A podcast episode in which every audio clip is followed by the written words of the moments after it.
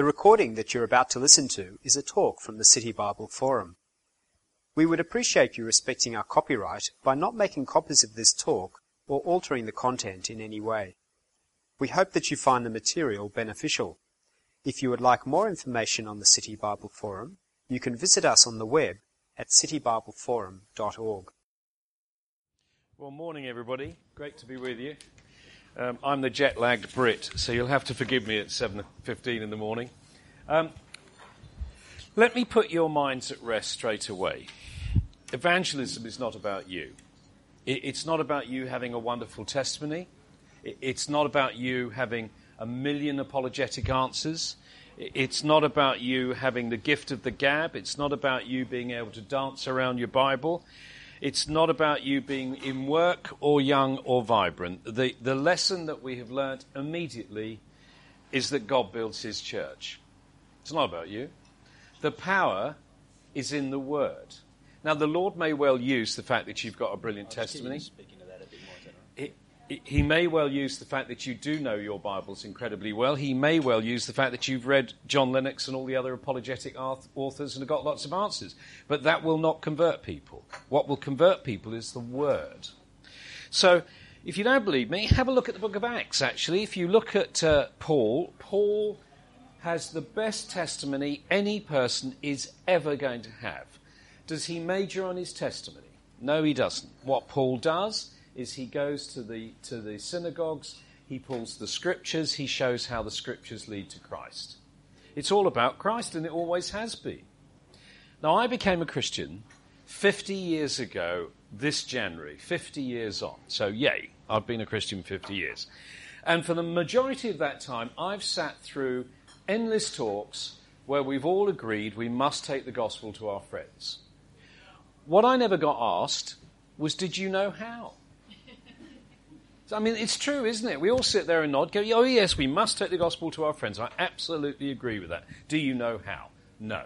Well, now you've got the how, because there are more than 300,000 of these booklets which simply take John's gospel, break it down into a user friendly format. I'll come back to this in a minute. Before I do so, I'm afraid it's time to get real. It's time, if you like, to get depressed. I need to quote a few authors to you. Here's the state that we are in, and I'm a businessman and I therefore like facts. Is a quote from J.D. Greear's recent book. He's the youngest president of the U.S. Southern Baptist Convention. Here's what he says. For almost every 60 members of the U.S. largest Protestant denomination, there is only one new baptism a year. Does it really take 60 of us to lead one person to Christ? Christians across the denominational board just aren't sharing their faith. In one Lifeway study among North American Protestants, 78% of churchgoers said they had shared their faith with exactly zero people in the last six months. He goes on to say changes in how we play church are not going to matter at all if we don't address the core problem. We're not making disciples who make disciples. Our churches have seen a seeker sensitive revolution. Innovations in guest services, advances in technologies, great improvement in our worship experiences. But take a look at the disciple making dial and it seems frozen. Sermons, books, and podcasts are great, but certain dimensions of discipleship can only happen in the context of relationships. Disciples are formed by disciple makers intentionally personally, one soul at a time. There's just no shortcut. To which I would, of course, add yes, if they don't introduce God's word, we're not going to get anywhere because God's word builds his church. Now, here's a shocker. Here in, in Sydney, I understand that the great, um, great reputation Anglican churches of Sydney have flatlined the number of people now falling off the perch, which, if you're wondering, is an average age of 83, by the way. I was quite, I was quite interested to find out when. Uh, but uh, they fall off the perch at 83 now at the same rate that they're coming in the doors as new converts under the age of 40. Result zero growth. Back in the US, wait for it, this is a shocker. The Presbyterian Church website suggests the drop off under the age of 45 in the last five years a staggering 25.6%. 0.5%. Isn't that frightening? You know, in business, looking at such facts, we'd say there was quite some problem.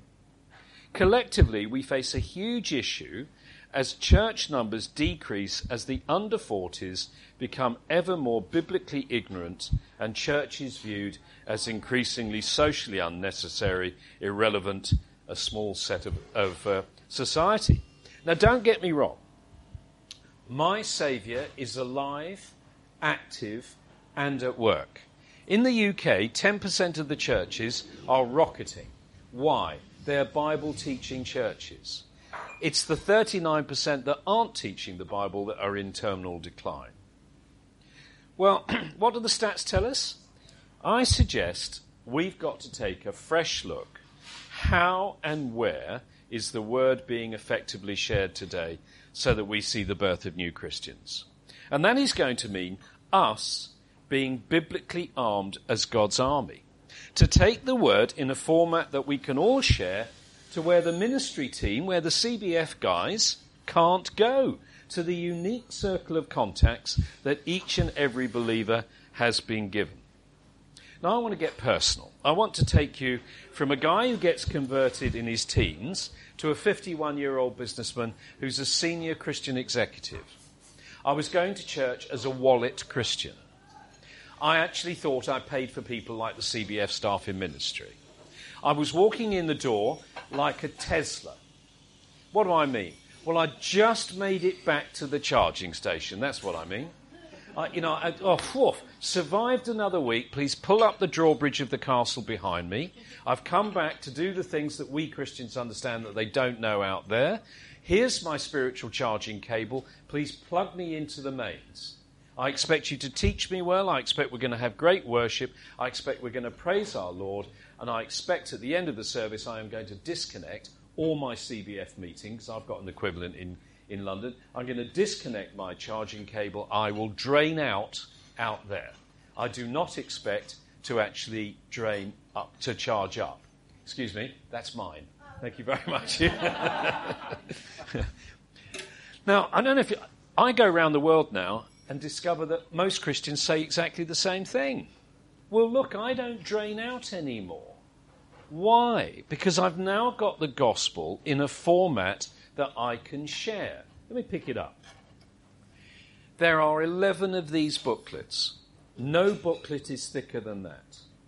It is simply a deconstructed John's Gospel often with only one verse at a time on a page, and then the raising the question and giving the answer so that I can explain that to my friend and it is transparent to my colleague or my friend as to what we're doing because they're looking at exactly the same. I don't walk in with all the knowledge uh, throwing uh, my Bible at them.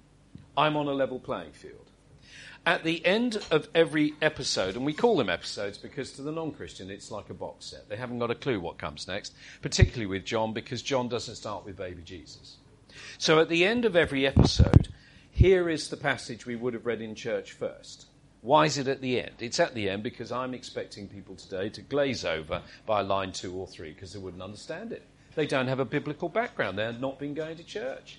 So we've deconstructed it in books, which, by the way, have you noticed, Every page is denim blue because you can be a prince or a prisoner and you feel comfortable in your jeans. And the entire process is about being where they are at, making them feel comfortable to actually look at a book that has sold more copies than any other in the history of printing. Now, here's the problem of where I was at 36 years into my Christian faith, the age of 51. My minister gave me this verse. It's Mark 4, verse 24, and it's haunted me ever since he's shown me. Mark 4:24 pay attention to what you hear. Yes, I went to CBF. I went to church. Here's where it went wrong. Next line, with the measure you use it, ah. Well, I didn't know how. I didn't have the Bible in a format I could share. I topped up the battery for me. My faith had come about me. And in the last 20 years, when we've been told as Christians that we are now socially unacceptable, then increasingly it was about me. I was known as a Christian businessman who would have a conversation with you over breakfast, lunch, or dinner, but frankly, it was an argument. And the argument had to start again every single time I met that person. It had no continuity. The reason was all I was saying to people, well, my Christianity makes me feel great. I've got a peace that passes all understanding. And the problem, of course, today is that the person sitting opposite me says, well, yes, but I'm into veganism. I go to the gym. I'm into mindfulness. I'm trying a bit of positive thinking and some yoga. And of course, in political correct land, that's now apparently equal to my Christian faith. Well, it isn't equal to my Christian faith.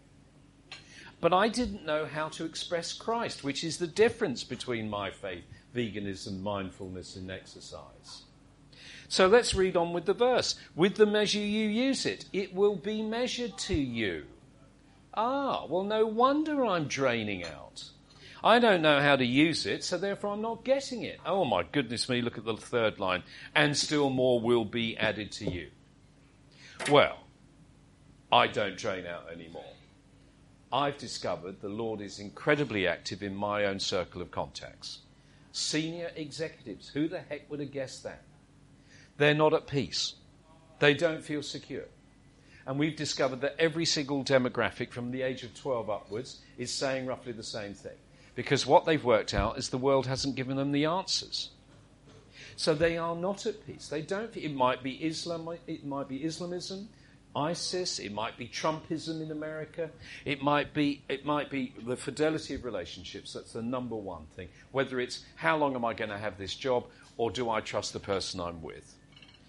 Well, now I've got the how.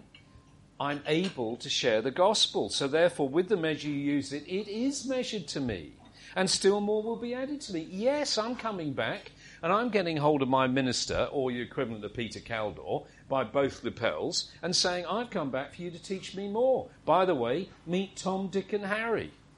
Because I've now introduced them to Christ. They're now interested in discovering more about him.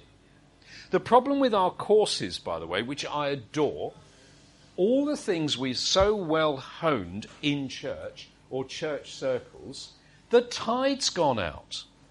There is a gap. It's like we parked the course on the beach, everybody's in the water. And the water, because of climate change, no longer reaches where we stuck the course. What crosses the beach? I'll tell you what crosses the beach the cross of Christ. That's what crosses the beach.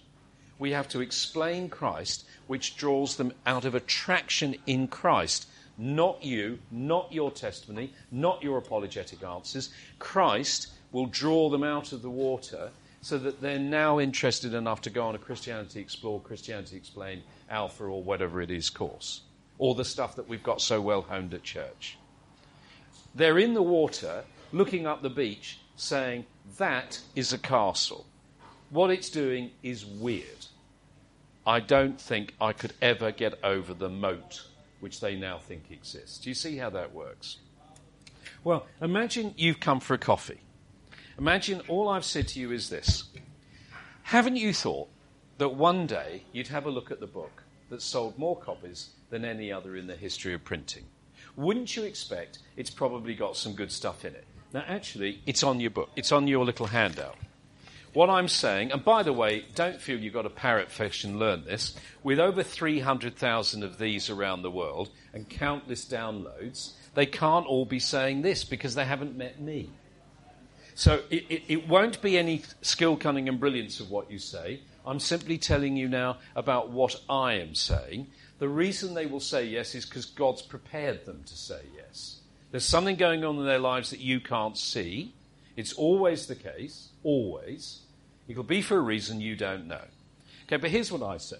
So, haven't you always thought one day you'd have a look at the book that sold more copies than any other in the history of printing? Wouldn't you expect it's got some good stuff in it?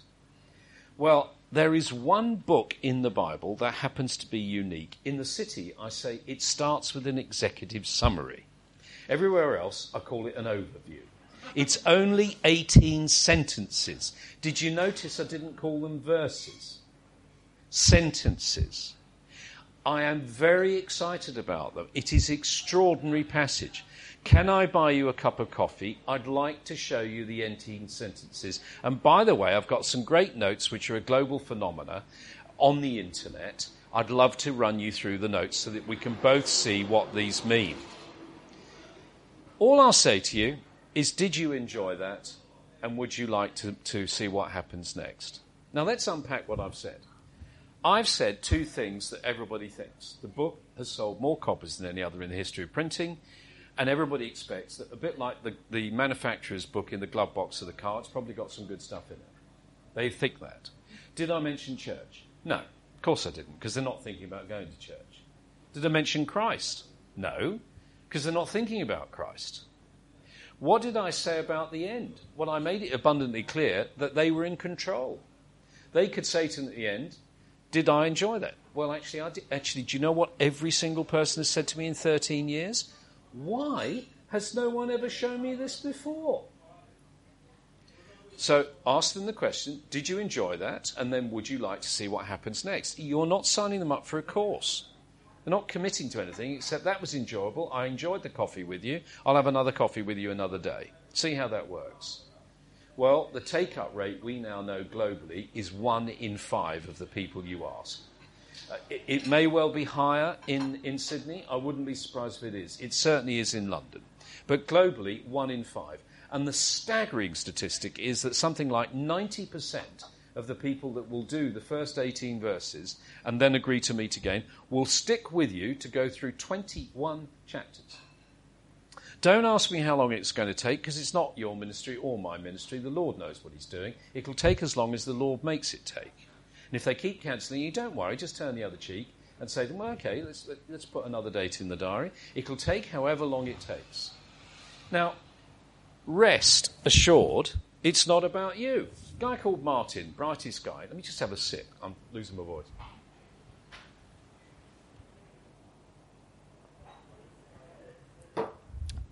Oh, I said put ginger in it, and they did. the brightest guy that I have ever seen become a Christian is a guy called Martin. I met him for over 15 months. Martin rings me up and says, Richard, I'd like to buy you a coffee. Well, I thought it was brilliant because I've been paying for them for 15 months. So off I went for my free coffee.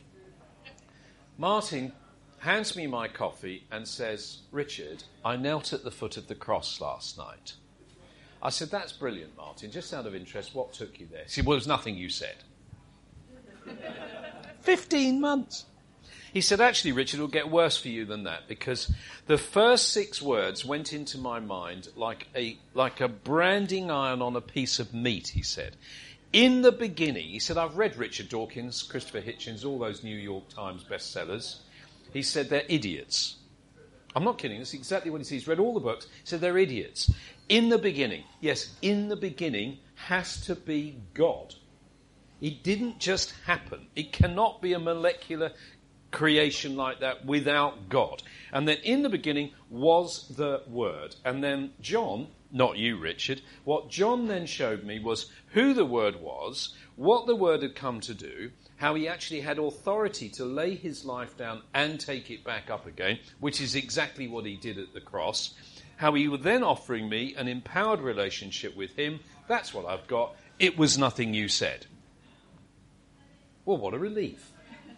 It's not about you. It never has been about you.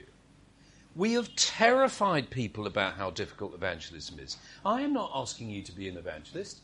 I'm asking you to be a page turner. The power is in the word. You do have to be brave enough to go and ask your friend. You do have to be prepared to be a fool for the Lord. But I promise you, once you're into the first episode, you will realize you're not on your own. You will discover that the power of the Holy Spirit is with you. How much do you think your God wants you to have His presence as you do what He said, the Great Commission? So don't tell me you can't do it. Look, I now travel the world with story after story after story. I love some of the, some of the ones from Australia. A woman came up to me and said, I've got to tell you about my mother. She's 93 years old she has carers. She pulls the same stunt in becoming an, a, a, Hollywood actress every single time she gets a new carer. She goes all weak and feeble in the bed, and she goes, Oh, excuse me, dear. Please, could you read this to me? She's, cur- she's currently got a Buddhist nurse absolutely hooked on what's in the next episode of John. I was moved to tears in this city last year because somebody told me about a 96 year old woman in a nursing home on fire for the Lord because she's now got the gospel in a format that she can share. And she's been given a captive audience. She's having a wonderful time. Business guys, quite common. Business people will work out this is the best thing in my week. You know, thank God it's Friday. No, praise God it's Monday. Because actually, I'm out there finding out where God is at work in my circle of friends. I'll get up early two mornings a week, go out for a bacon sarnie and a coffee. I will clear a coffee meeting during the day, and I'll clear a, a tea meeting during the day once a week. I'm doing four one to ones. I've got 17. I'm addicted. I need therapy. But, but the point is, why? Because every time we keep asking, we start discovering. So, for example, I had a classic business meeting the other day, literally last week. I was trying to get out of it. And uh, uh, the reason was is because I had discovered that the owners of the company put the company up for sale. So I thought the CEO was probably going to be busier than wanting to see me. But he'd asked for the meeting, so I rang his PA and said, Look, if he's a bit busy now, I'll understand if he wants to postpone or put off the coffee. No, he'd like to see you. So I went, and we had 20 minutes of insurance. And then he turns to me and said, um, Insurance isn't all that you do, is it, Richard? He looked me up on Google. There's loads on YouTube now. And he come to the conclusion, it was really funny, he comes to the conclusion that the bloke who's on television doing 40 TV programs in 52 countries, dressed head to foot in denim, couldn't possibly be me. Well, it was me. So he said, Richard, um, tell me, why are you over social media? And I said, Well, listen, I've discovered that a lot of our peer group don't feel at peace. They don't feel secure. They don't think that they've got life's answers. Haven't you always thought that? And I went into the spiel about the book.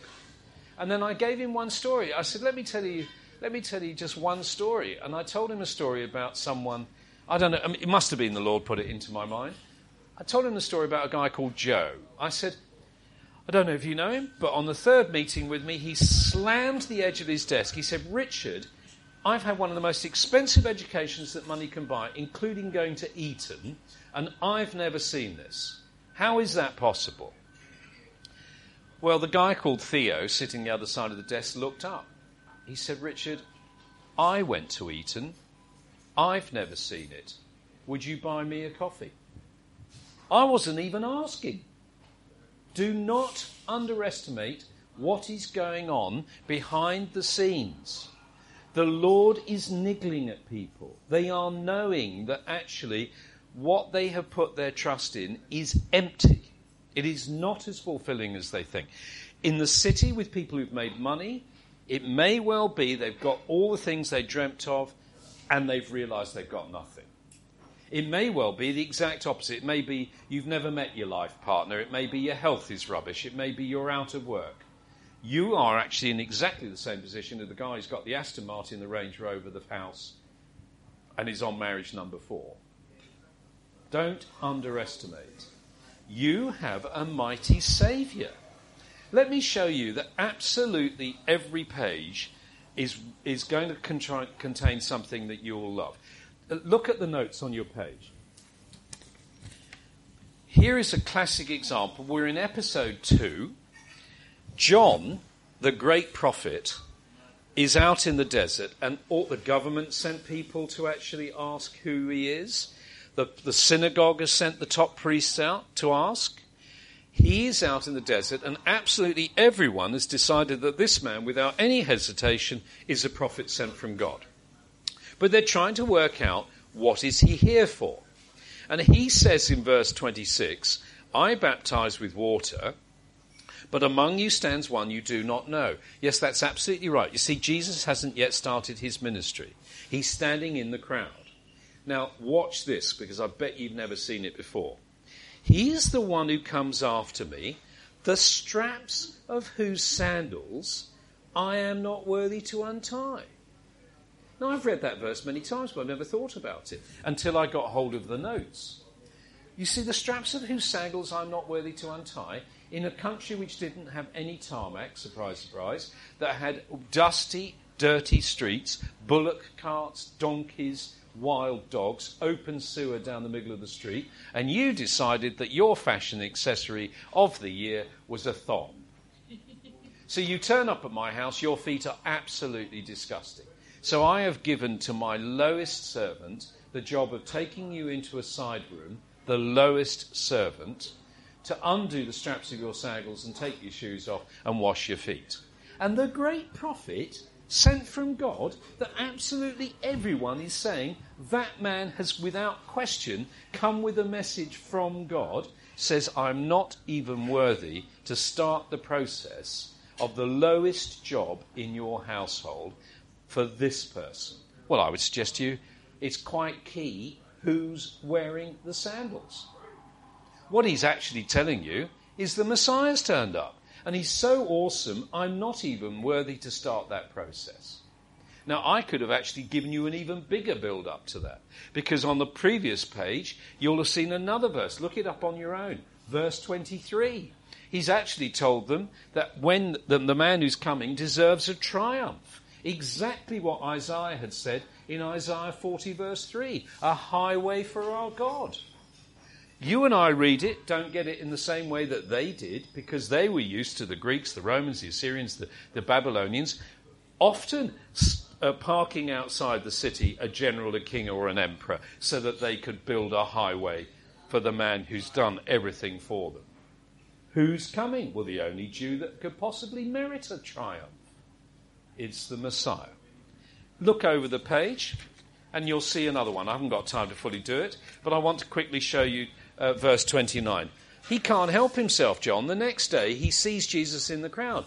Bosh! Look, the Lamb of God who takes away the sin of the world. Can I just explain what that means?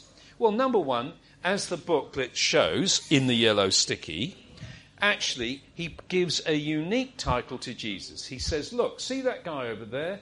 He's come to die. The Lamb of God, sacrifice. To do what? Take away the sin of the world. There's the ministry expressed in one sentence. You will get excited explaining this to your friends. Your friends will say, Why's no one ever shown me this before? And you've got 21 chapters of this to enjoy. And you will.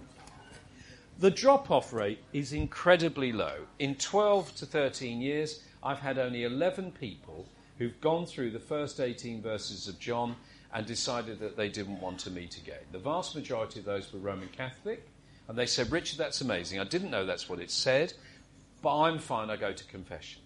Or I'll be fine because one day I must look at it, but not now. Okay? They'll put it off. But do you know what? A vast, a, a huge percentage of the people who say no, or who do the first study and then stop, come back. I was blown away the other day. I had I'd seen a young man 12 years ago. 12 years ago, I did the first 18 verses. He stopped. He rang me up and said, Richard, I've never been able to get out of my mind what you showed me in the start of John. Can I see you for a coffee? Don't be surprised. The Lord's at work. It's not about you. So let me quickly belt through some questions and answers. And, and if we've got a bit of time left, then by all means, if you've got any questions, then please do ask. Number one, before I do the questions, here's my challenge. I am going to ask every single one of you to take two of these booklets. You need one, your friend needs the other. Okay? Don't give it in advance. But now you're armed with the first chapter of John, which is what that is. Ask someone in the next 10 days. In fact, I challenge you to start prayerfully keeping a list of the people that you think you might be able to ask and start asking because you've got to start your one in five. You've got to find the one. Now, don't come back and complain at me that the first person you asked said yes which one woman did to me the other day. It was hilarious. She said, You said I had to ask five. I wasn't ready when she said yes. Well, it might be the first, it might be the seventh, because it's a global average. But start praying and start asking. Why do I say that? I say it for the same reason that I'm about to tell you this story. The, the minister of the biggest church in Durban rang me up And he said, Richard, I hope you're sitting down. So I sat down.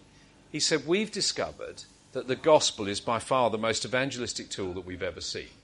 And of course, I laughed. You were supposed to laugh, but don't worry about it. He then said, That's not why I rang you. He said, The reason I've rang you is that since people have started to use the word one to one in my church, they've spiritually taken off. They're charging. He said, The prayer meeting, that, that curse of all ministers, you know, you can get people to come to the Bible study, but then all disappear once a month when it's the prayer meeting. The prayer meeting's been transformed. Instead of, would you please pray for my rheumatism, or would you please pray for the cat's rheumatism, or would you please pray for a job interview, would you please pray for me? George has said yes. I can't believe it. Mildred is meeting me next week for chapter 3 of John. Would you please pray for me as I explain John 3:16? It is transforming because what you very quickly realize is you've got to pray that your friend is convicted of their sin. You see, otherwise, what happens in today's equalized society, they all think, I'm going to do God a favor. I'm going to go out on a limb today and tell somebody I believe in God. Like they're doing God a favor. No. No, they've actually fallen to their knees at the foot of the cross, convicted of the fact that Christ died for them. That's what they need to do. And I needed to start praying that that would be the case. Right, so, number one, Richard, I can see you're excited. You're an insurance broker. I could never do this. Well, that's not true. Because there are so many around the world from the age of 12 upwards who are using the notes. I gave you a 93 and 96 year old. The other end of the spectrum, boy of 13, goes to a youth group, they use the word one to one. He gets solidly converted. He goes home to his parents. His parents say to him, You're different, my boy. What is it? He said, Well, let me show you. Just converted, able to share the gospel, because he can. He's got the booklet. Questions. I could never do questions. Well, Luke 12, verses 11 and 12 say you can. Here's why. Do not be anxious about how you should defend yourself or what you should say, for the Holy Spirit will teach you in that very hour what you ought to say. Yes, most questions are actually in the passage. The answers are there. Secondly, you're a Christian. You're not on your own. Who said you were doing this in your strength? the Lord will be with you. And very, very, very, very rarely somebody comes out of left field with something you've never even thought or heard of. That's what CBF staff are for. That's what your minister is for. Write it down, simply say, It's a great question. Let me go and find out what the answer is. Got that? How does it fit with courses in my church or things that I've tried to get my friends to go to? It's the on ramp. It's how you get across the beach.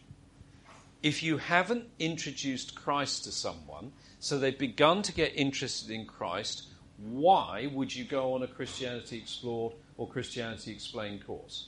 Now, very, very, very rarely someone will be touched by the Lord and dropped on a course. But here's the sad statistics of courses today. And I'm very close to them. I share the office with them. I love courses. I'm not undermining them. The reality with Christianity Explored today, you get converted your third time through the entire course. You know so little at the end of the first course. You, if you hopefully don't say, I've looked at Christianity, I've decided to cross it off. You think there is, I quite enjoyed that, I still don't understand enough. You come back. You get to the end of the second course, you still don't know enough. You come back hopefully. 2.7 goes through the course on average, you give your life to Christ. Now, that is smashed to once if someone's taking you through the gospel week in, week out, and been living, loving church, introducing Christ to you. So now you're ready to ice the cake by going on a Christianity Explored or Explained course. Do you see that? Or if you've gone on the course and that you get to the end of it, don't shove them back on the course. Pair off, mentor that person, start word one to one. Take them through the gospel. The power is in the word. It's not, Rico would be the first one to say, as the writer of Christianity Explored, it's not in the course. It's in the word. And it always has been in the word. Richard, you give someone the book to keep, presumably. Yes, the one we're on, they keep. Do you suggest they read ahead? No, definitely not. See, you know what it's like on a box set? When you're on one episode and somebody's on another episode, it's hopeless, isn't it? So actually, they very quickly work out that you are going to bring this alive for them. They read to themselves, because only Christians read out loud. I don't know if you've realised that. I've been in business 45 years. I've yet to be in a meeting where somebody says, let's read the contract out loud. It doesn't happen. Christians read out loud because you've fallen in love with the word. So just say to them, read to yourself the left hand side of the page where the gospel is. Your job, you've explained, is to take them through the right hand side and they follow you doing it. It's much better if you do that together. If they've read ahead, the danger is they'll walk in and throw the book on the table and say, Well, I've read that. Now what do you do? How many studies do I reckon to get through each time? I try and see somebody if I can for an hour. You might have 45 minutes. Each episode is being written to be about 10 to 15 minutes maximum. There's one runs about 25. So I prep for if my hour, I reckon 50, 10 minutes of conversation, 50 minutes to get going. I prep three studies, episodes. I expect to do two, I may do one. Often my friend may say zero. And then he walks in at some stage and goes, Richard, I've been thinking. And I go, here we go. The, the spiritual train, the gospel train, is about to leave the gospel tracks. We're about to head off into the spiritual hinterland.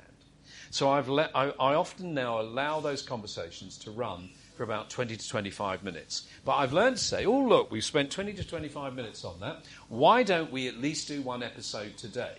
Because I've realized that when I put the gospel train back on the gospel tracks, the gospel answers his questions, and actually it chugs from verse to verse to verse. So over here, of course, I've got a real problem to get people to commit to seven weeks. Here's why. Here's what they're now saying. Wait a minute. You want me to go to a building where you're telling me you're not going to be at, to meet with people I don't know, to discuss a subject I'm not thinking about, and you're going to ask me questions. Oh, great. No wonder the courses have often been trying to shorten to try and get people to just commit to three weeks. In, in, in absolute clarity, the gospel works because they come back week in, week out. You might be with them for 15 months. The gospel train works. So allow the gospel to work, get the gospel train back on the gospel tracks. My dentist is by far the most talkative man I've ever met. He's obviously a suppressed talker. And, and uh, I promise you, he now says, he thinks about the questions he used to ask me. He said they're peripheral. Show me what comes next, Richard. Um, how long might all this take? Well, I don't know why you're asking me. It's not my ministry. It's not your ministry either. It'll take however long the Lord says it's going to take for that person. Do people only use the notes one to one? No. Uh, couple to couple, uh, youth groups, Bible study groups it, one thing I would say is unless you're in a long term relationship with someone, don't do male to female, female to male, because this gets very personal. You know, I think my wife of 37 years would have quite a problem if she thought I was meeting another woman for at least 20 hours over a 15 month period over something as personal as leading them to Christ. I don't think it's a great idea. Now, let me finish with one parody. You buy the books. These are hopeless because what you're going to have to do is you're then going to have to go back and get the set because you need the first four chapters of John. So these are a taster. Take them away, use them, but then you need to get signed up and get the first set. There are four sets. You will, especially in Australia, you will spend way more on the coffee than you will on the books. Okay, John wrote in four sections, so we sell our books in the same four sections. And by the way, no one except one chain of bookshops in this country, who I'm very cross about, are making any money out of the books. They are, no one else is. The, the royalties from the books contribute less than 1% of our ministry's budget. So no one's making money. I'm not a book salesman. I'm, I am a Christian sharing what it would appear the Lord is doing for today's world. Are you clear on that? Okay? So you will have to get chapters 1 to 4. When you finish with that, you go and buy chapters 5 to 10. When you finish with that, you go and buy chapters 11 to 17. And finally, you go and get chapters 18 to 21. These are a taster. Now, once you've uh, actually got the books, here's what I expect will happen. In about three or four days' time, you'll go, Well, that was quite interesting, but oh no, I've dropped myself right in it. I'm going to have to do. What did he say? Invite two people. Okay, I'll start praying. And, and, and you ask a couple of people and they say no. Well, yes, because four out of five are going to say no. And then one says yes, and initially you go, Yes, they've said yes. And then you go, No, no, I'm going to have to do it. Well, I finish with the clarity of this it's not your ministry. I've said it like a scratch record. You will not be on your own. If you want to grow in your faith, become a Bible page turner because you will see God at work. Your faith will take off. The other thing on the sheets that you've got are do's and don'ts. They are just basic common sense. Don't go to a coffee bar. This is great because the tables are spread out. But in London, they're often shoehorned together. If you shoehorn together with a conversation that's going on here, it will stop because they will work out what you're doing. So think about going somewhere which is not going to be embarrassing for your friend. And I have to say this submit. See, as a mature Christian of 36 years, I look back now and here's what I was like when I started Lord, I want all the blessings. Don't touch that area of my life. I've got that sorted. I'd like the blessings. No, I've had to go, Lord, this is brilliant. Bring it on. Because the best thing in my life is sharing the Word of God. Thanks very much.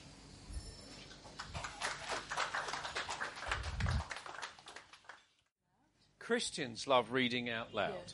So the, the question is this is a three group going and the other Christian is suggesting that the non Christian should read it. Why would you embarrass anybody? You're used to reading out loud because you've fallen in love with it. And I tell you, it happens every time. Someone gives their life to Christ. I'm sitting there minding my own business, expecting them to read the next thing on their own. They suddenly read it out loud. Yeah, because the Lord's in them now. They want to read it out loud. The whole point is don't force anybody because you're comfortable. It's not about you. It's not about you turning up, showing off your knowledge. It's not about you doing all the things that you're comfortable with. It's about where they are at. Now, I'll give you a classic example. I'll come back to the mic. I'll give you a classic example. The bloke who helped me write the notes is one of the world's best Bible teachers. His name's William Taylor. You might have had him here from St Helens Bishopsgate in the heart of London. William stood up in front of 600 ministers two years ago having been the co author of the notes, and said, I really think these are brilliant. I really do. Do use them. Of course, I don't use them personally. I took him on one side. I said, You are a prize idiot. I know exactly what you're doing. You've got an incredibly tatty copy of John's Gospel with all your pencil notes around the margin. It's what you used to teach me as to why we wrote the notes. You give someone a pristine, clean Gospel what do they walk off with, William? A pristine, clean gospel, Richard. Yeah. So why? Who's got the notes, William? You kept them, you idiot. He's changed. It's not about he was comfortable enough to not need notes, but it's not about him. It's about where they are at. And the entire thought process on everything you should do would be not what I'm comfortable with, what are they comfortable with? Does that help? Yes. Uh, so my question's about um, uh, the support network you might have um, for the work that you do yes. in the workplace. So, uh, beyond your your time with, with God, have you found that um, it's it's your church or a, a, professional business network or family? What has ha- enabled you to sort of go back and get replenished yourself to go out and keep doing this work? I'm blown away by seeing the Lord at work. So, isn't it interesting? The thing that I used to be propped up by the structures that I had in place, my equivalent to CBF. Nothing wrong with it. My, I had, a, I had a, a partnership group that I was in. And actually, the same, uh, I had a minister say to me, Oh, I look at you, Richard, and uh, it's wonderful. You're the product of the 30 years of, uh, of, and he mentioned a particular brother who used to meet me every single Thursday morning to pray. And I said, I'm really sorry, I've got to disabuse you of this. The truth is, my brother met me every week and prayed with me. He propped me up. If I'd have had the gospel in a format I could have shared, I would have taken off then because I'd have been sharing the gospel. I'd have been back in the prayer group because I'd have been praying for all the people I'm doing it with. And actually, what will happen, and it will happen in CBF, is you'll start to do this, and then you'll say to CBF, look, can't we get some of us together? Why don't we lay on a dinner? Or why don't we lay on a breakfast? Or why don't we lay on a lunch? Because the people that you're doing with are talking to their own colleagues saying, you know what, this is amazing. You know, you've seen Richard walk into my office. Well, actually, I've got to tell you what I'm doing. I'm looking at the Bible. I'm finding it absolutely mind blowing. And they start saying, Richard, can you not do something where I can invite my chief financial officer or my, my business partner? Can you not do that? So now we have a plethora of small events. They are not held inside the Christian place. We're taking rooms in pubs. We, it's expensive, but I've learnt it's absolutely worthwhile. In my case with senior executives, I have to hire a private dining room. And four times a year, we manage to fill it with 20 CEOs and top execs. And we get one to ones out of it every single time we do it. So the network is that as you become effectively a champion for doing it, you'll be, you'll be sharing that with your friends. Your friends will be going, that's brilliant. Let's pray for each other. As you know, I'm seeing Mary, you're seeing George.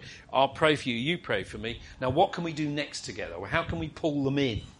Because you, you're, you're crossing the beach, don't forget. So you've got to get them into, you want to get them into the stage where they're going to be at CBF. They're going to come and hear Richard Begon and do an evangelistic dinner, or you're going to hear John Lennox explain science has buried God. You, you want something that is, you're the track in, you're the on ramp to your church, to CBF, to Christian events. And the way you do that is you start sharing together. Okay. Does that help? The recording that you have just listened to is from the City Bible Forum. For more information about City Bible Forum events in your city, or to order other talks, please visit citybibleforum.org.